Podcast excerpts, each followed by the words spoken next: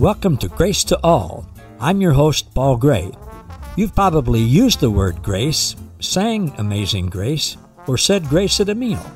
But did you know that God's grace is way better than we can even imagine, and that you and all people already have an abundant supply of God's unlimited amazing grace? Today, we're going to hear the truth about God's amazing grace to all people. So, sit back, relax, and prepare to be inspired and awakened to the amazing treasures that you already possess. This is truth that you can handle.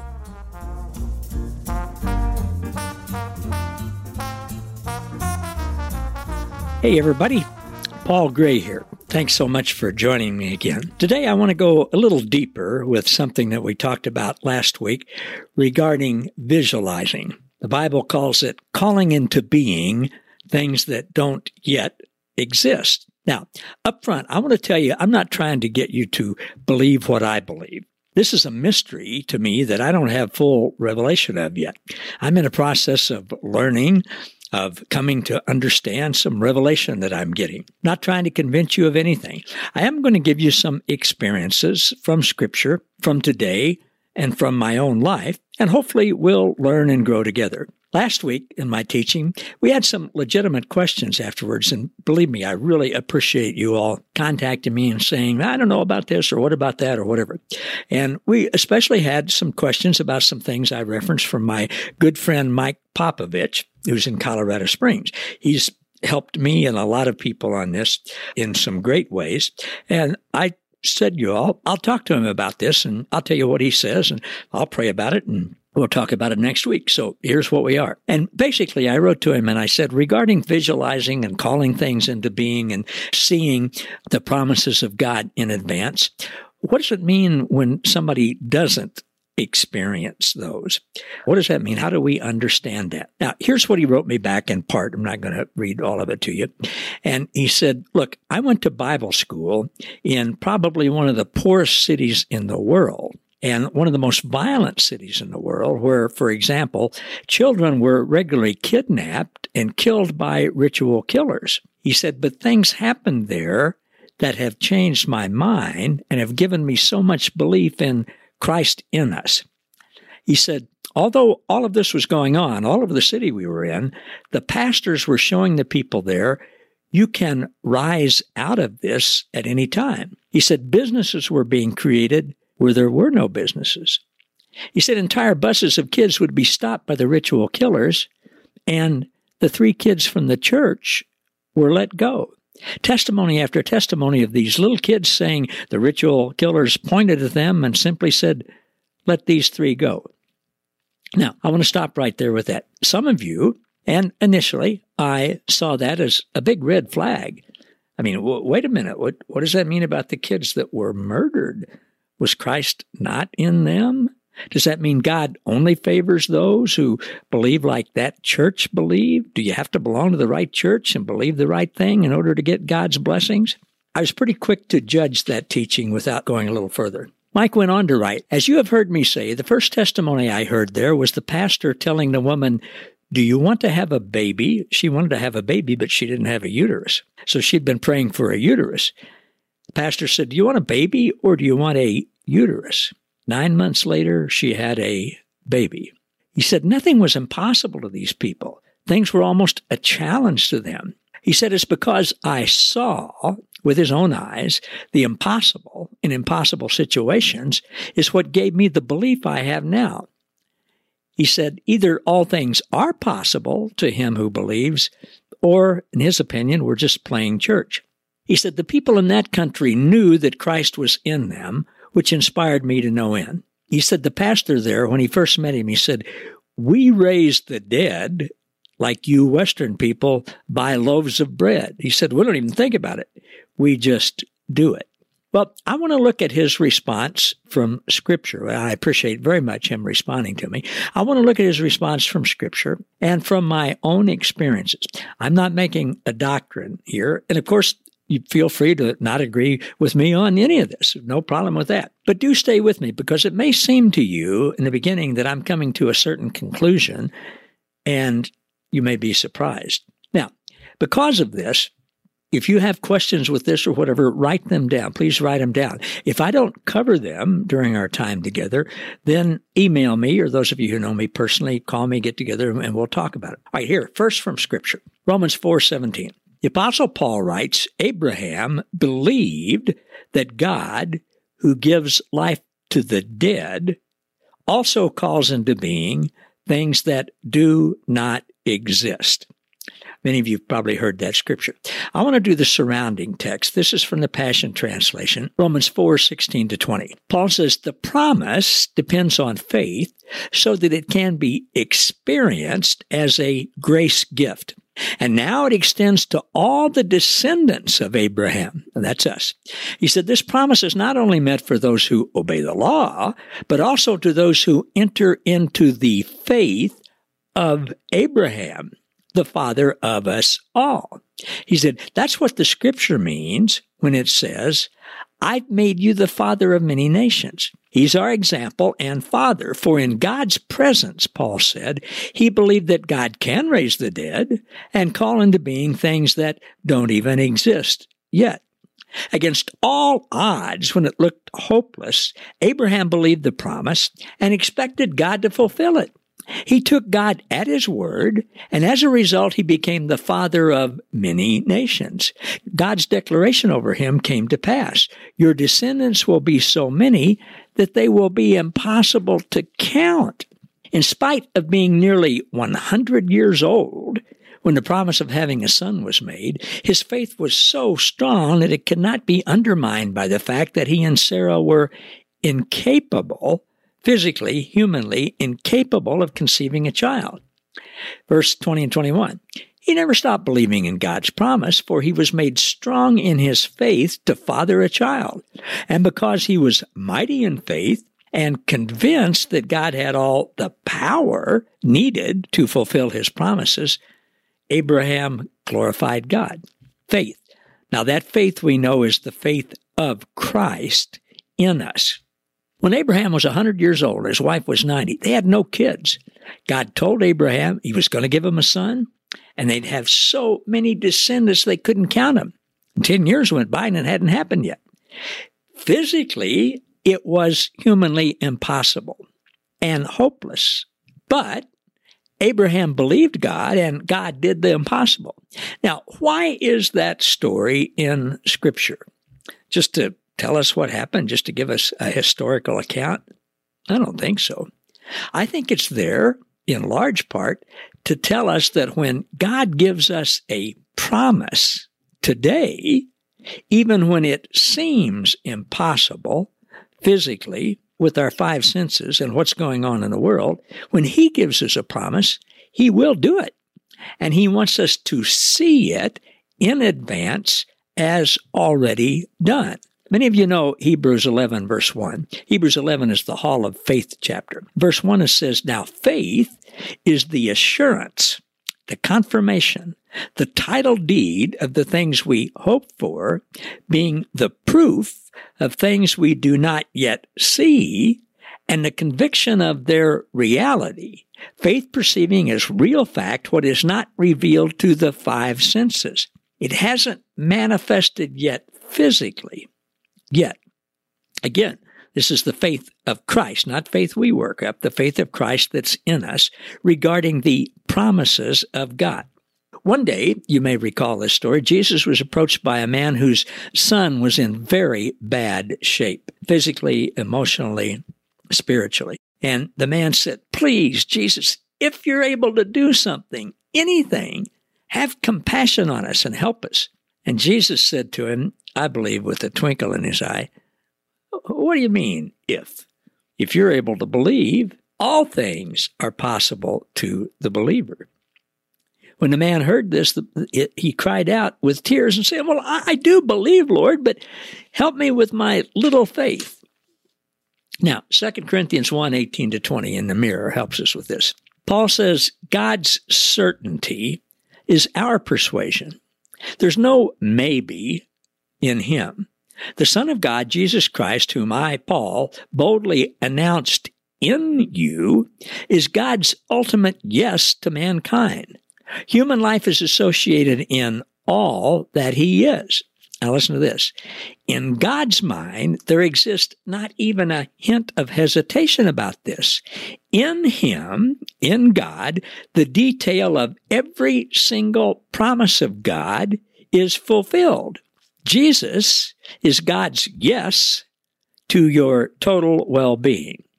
In our union with him, the Amen, that echoes in us and gives evidence to his glorious intent through us. Traditional verses there say all the promises of God in Christ are yes and amen to the glory of God through us. Now, in recent history, most of you know, there's been what uh, has sometimes been called the faith movement. Critics of it call it name it and claim it. Is there truth to the faith movement? Of course. Are there abuses and misunderstandings of it? Well, sure. What should we believe about the faith movement or about faith in general? I'm going to tell you. You can take this to the bank. Listen carefully. You should believe what God tells you. Not what I tell you. Not what Mike Popovich tells you or anybody else.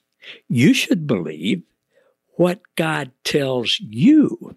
God told Abraham God was going to do the impossible. And he did. God told Jesus, the human being Jesus, who was fully man, that he was going to be crucified and God was going to raise him from the dead. And he did.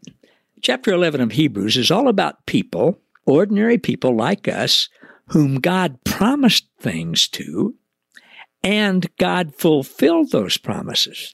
In the first thirty-one verses, the writer tells us about these well-known heroes of faith, the Hall of Faith people. Then in ver- verse thirty-two, the writer says, I think it was David, but we don't know for sure.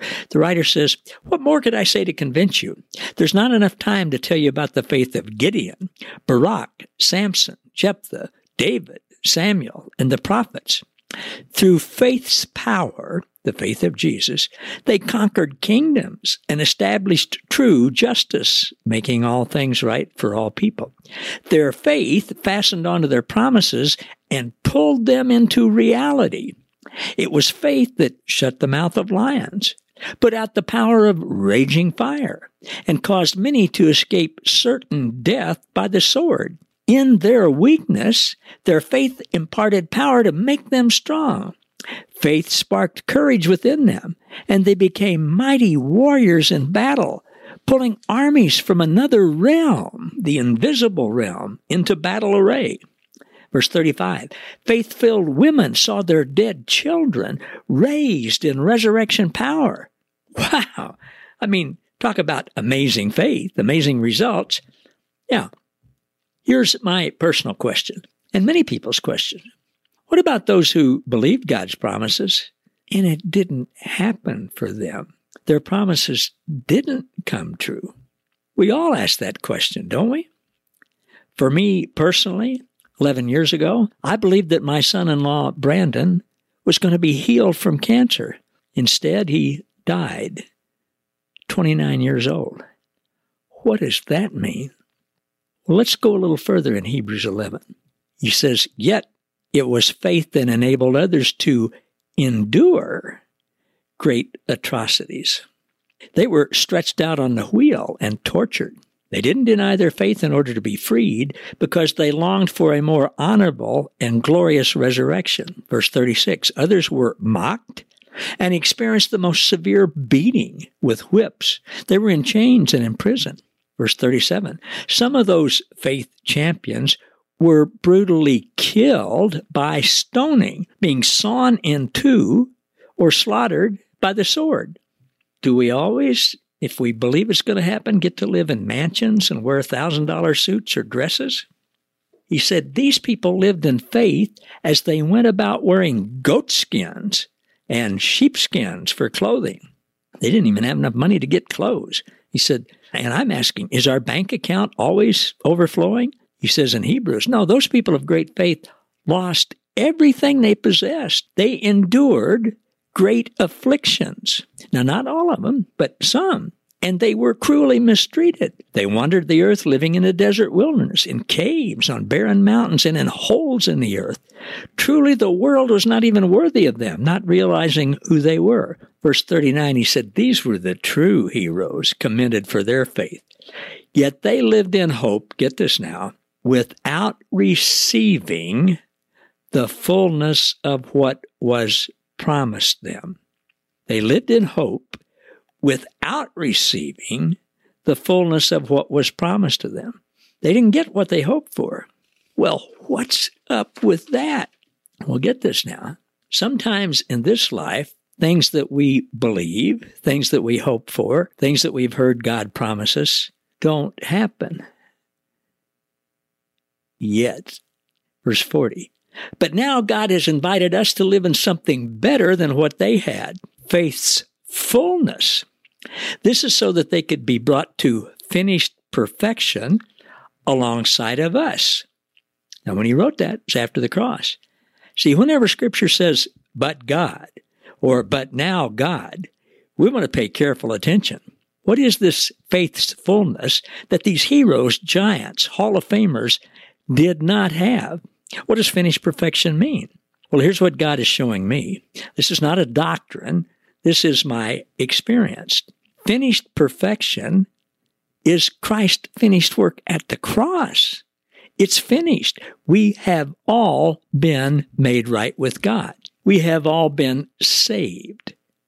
That word in the Greek is sozo, mean we have been made whole in every way.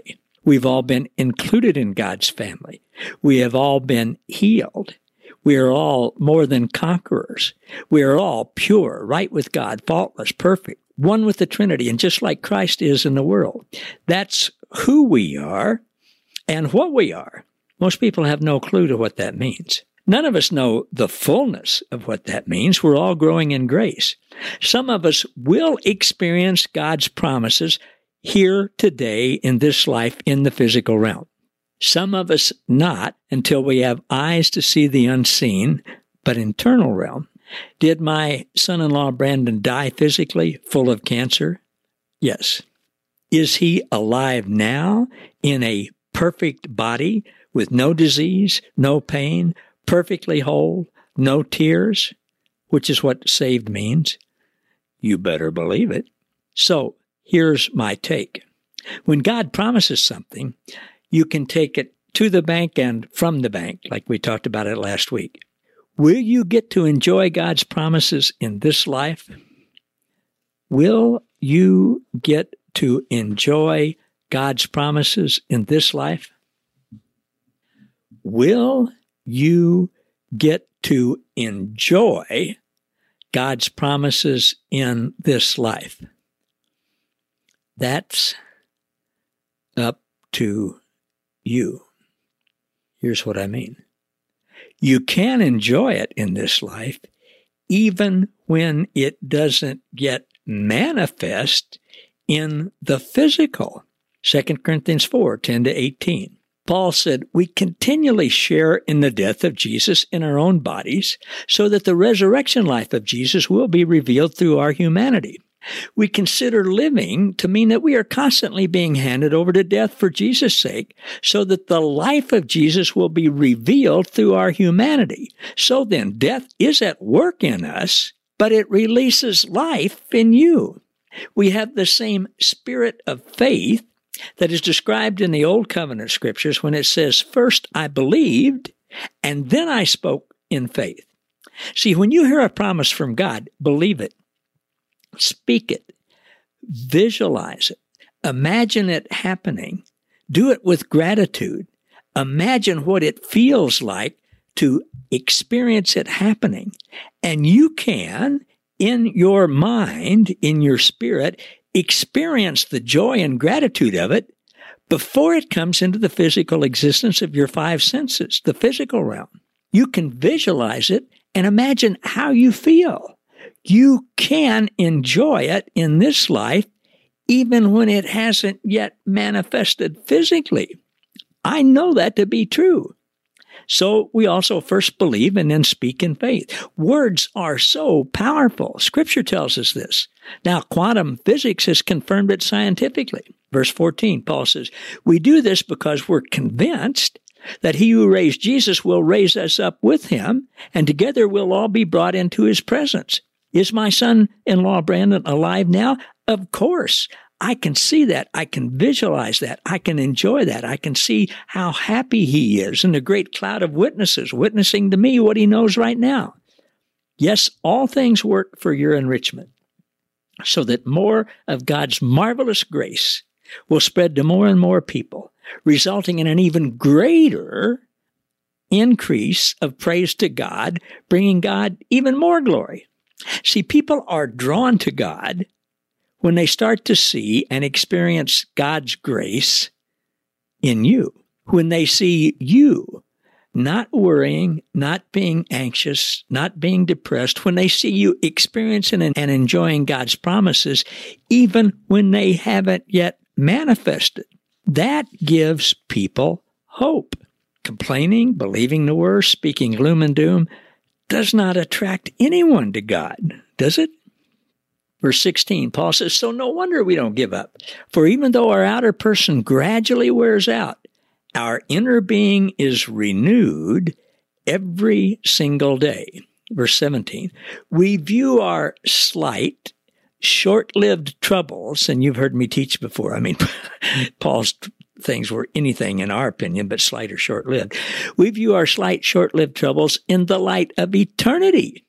We see our difficulties as the substance, remember that word substance, we see our difficulties as the substance that produces for us an eternal weighty glory far beyond all comparison. Hebrews eleven one. Now faith is the substance of things hoped for, the evidence of things not yet seen. All right, back to Second Corinthians four eighteen, and I'll go with seventeen again. We view our slight, short-lived troubles in the light of eternity. We see our difficulties as the substance that produces for us an eternal weighty glory far beyond all comparison, because we don't focus our attention on what is seen, but on what is unseen. For what is seen is temporary, but the unseen realm is eternal. What we focus on, what we think about, what we dwell on, what we imagine to be true is the key. In Scripture, God has promised that he's already given us all the riches of the heavenly realms. He's promised that we are one with him. He's promised that we're already seated in the heavenly realms. He's promised that he's given us everything for life and godliness, as we talked about last week. He has promised that as Christ is in the world, so are you. He's promised that we have already eternal life with and in him. All of those promises are true, and amen. For us to benefit from those promises right now, of course we have to believe them. We have to focus on them. They are true. I know they're true. I benefit from them. Somebody who doesn't yet know the good news that those promises are true doesn't yet benefit from them. You know how I know that? I didn't used to know them. I didn't used to believe them. So I had no benefit from them at all. Now listen carefully. I'm not saying, I am not saying that God's promises will always be fulfilled in this human life. I'm going to give you some examples. About fifteen years ago, I broke my collarbone. I tore the ligaments and the tendons holding my shoulder together. I was instantly in excruciating pain, and I went to the E R. I had x-rays. Then a couple of days later, I went to doctors and to surgeons, and they put my arm in a sling and scheduled surgery and said, if we don't do this surgery, you won't really have full use of your arm after that. And they said, you know, really, it's only a fifty-fifty chance then. I couldn't raise my arm. I couldn't do this. I couldn't put my arm behind my back. I couldn't lift stuff with it for anything. And it looked bleak. Now, before surgery, it was scheduled, but a week before, I went with a friend of mine to some meetings in Florida. And I heard during those meetings, they were spiritual meetings, I heard God say that I was healed. I didn't tell anybody. On the plane ride home, I heard God say, take that sling off, throw it in the trash. You're healed and you don't need it anymore. Well, I had a decision to make. I believed. I obeyed. I took the sling off. I threw it in the trash. I had no pain. I had full range of motion, and I could use it exactly like it was before it was broken and torn. it still today, fifteen years later, looks like it's broken. X-rays show it's broken. And doctors have said, you shouldn't be able to use that. They took the X-rays just a couple of weeks ago and said, raise your hand up over your head. And the doctor went, you shouldn't be able to do that. Put it behind your back. You shouldn't be able to do that. He said, I'm going to push down on your hand as hard as I can. Resist it. He said, you shouldn't be able to do that. Well, I can. Now, would I have experienced the no pain and full range of motion if I hadn't believed, if I'd have kept my sling on? Would I have experienced what I did? I don't know. All I know is what happened. What I do know is I believed and I obeyed and I experienced. And I've been fine for over fifteen years. Just recently, I started having some tingling there. Went to the doctor. He sent me to the orthosurgeon. He took the X-rays. He did all these things. And he said, wow, it's still broken. You shouldn't even be able to use it. He said, let me give you some topical cream, which he did. Very inexpensive. I put it on twice a day and the tingling went away. Years ago, I had fibromyalgia brought on by a car wreck. I was legally disabled for three or four years. I got disability checks. I had a disabled license plate on my car.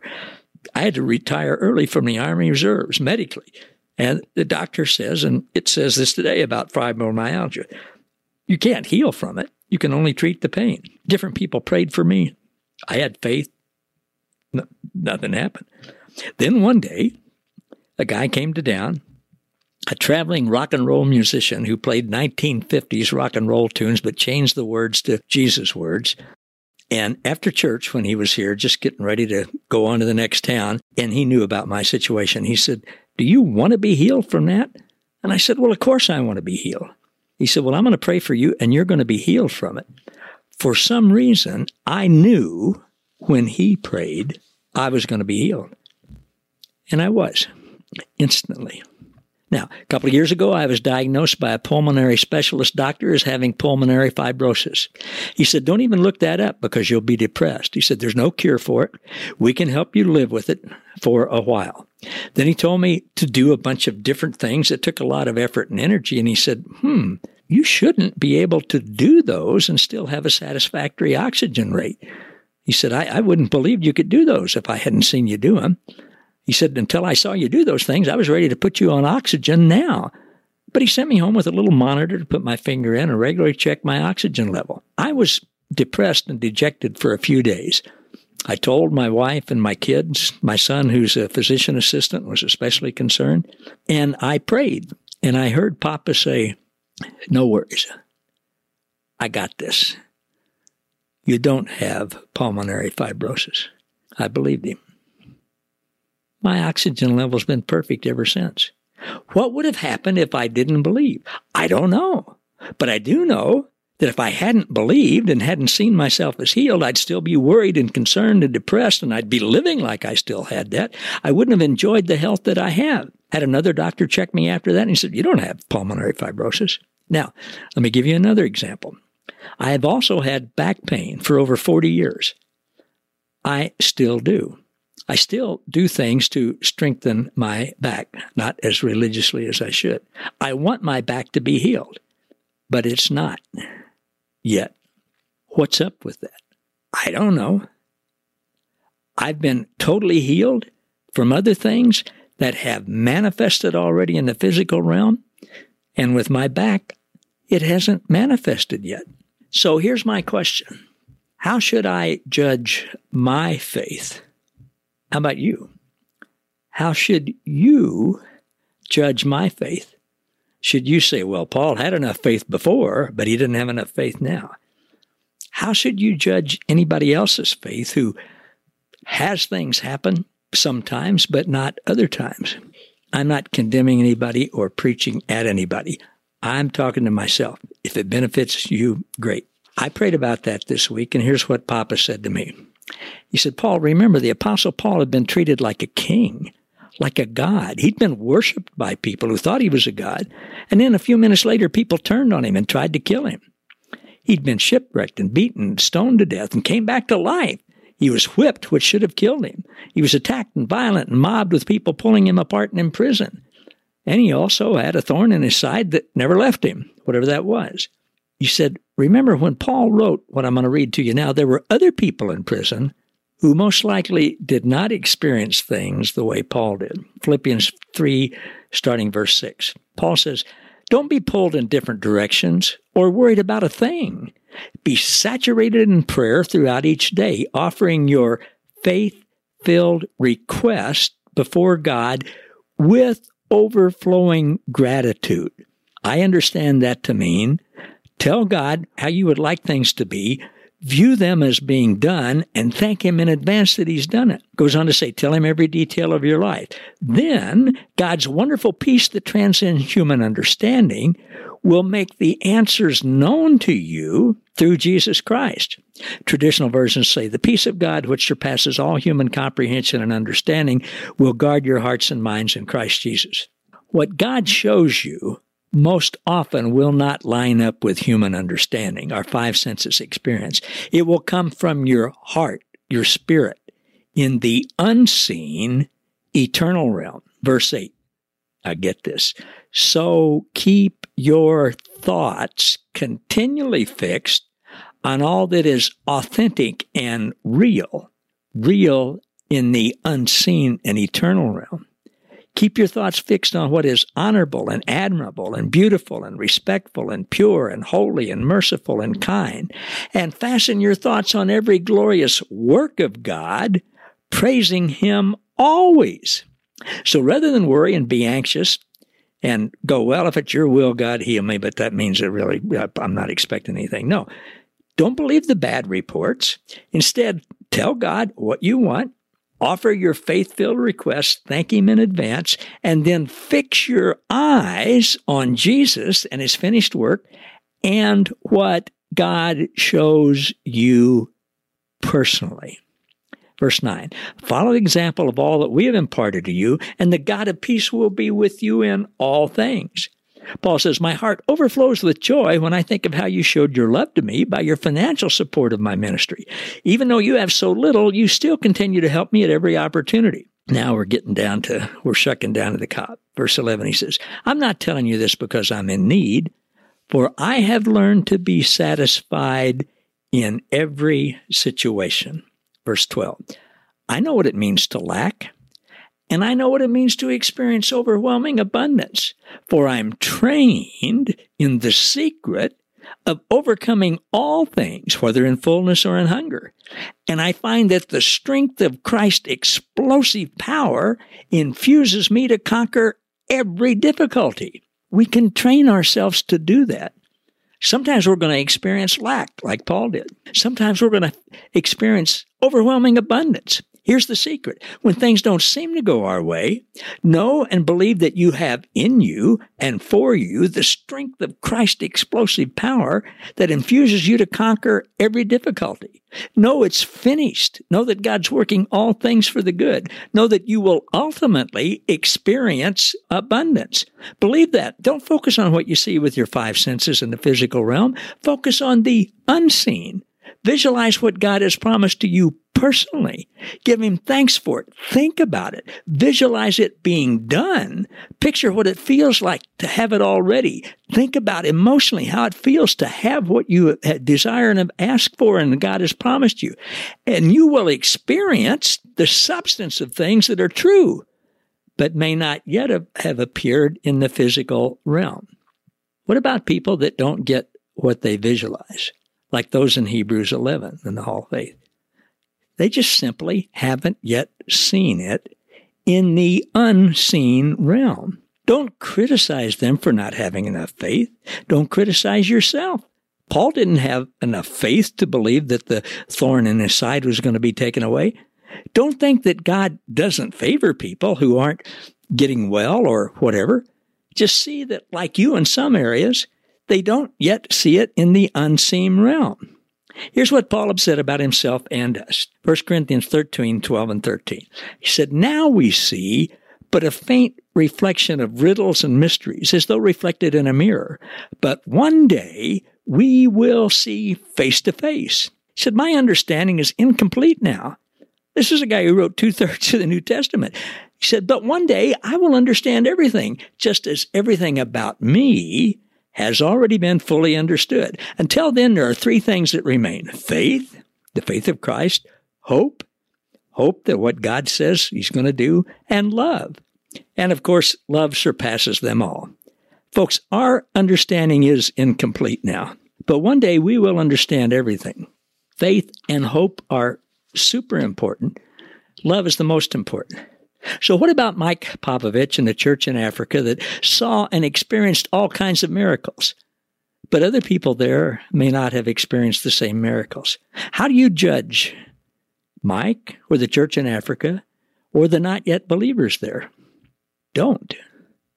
Just don't judge. Exercise Christ's faith in you. Have hope that God's promises are all yes and amen. Have the understanding that we may not yet see things physically manifest, but they have manifested in the unseen and eternal realm. And as we see that and give thanks for that, we can experience to a certain degree what we can't yet see in the physical realm. Our mind literally can't tell the difference when we imagine something and envision experiencing it and what is actually happening. Above all, experience and love people, even if they see faith differently than you do. Hey, everybody, I hope this is helpful to you. Let me know your thoughts. We'll see you next time. This is Paul Gray saying, grow in grace. Thank you for listening to Grace to All. For more about us, how we can serve you, and our special guest, please visit w w w dot grace with paul gray dot com. Don't forget to subscribe to the podcast so that you never miss an episode, and to join our Facebook group, Grace to All, where you'll be inspired and awakened to more truth that you can handle.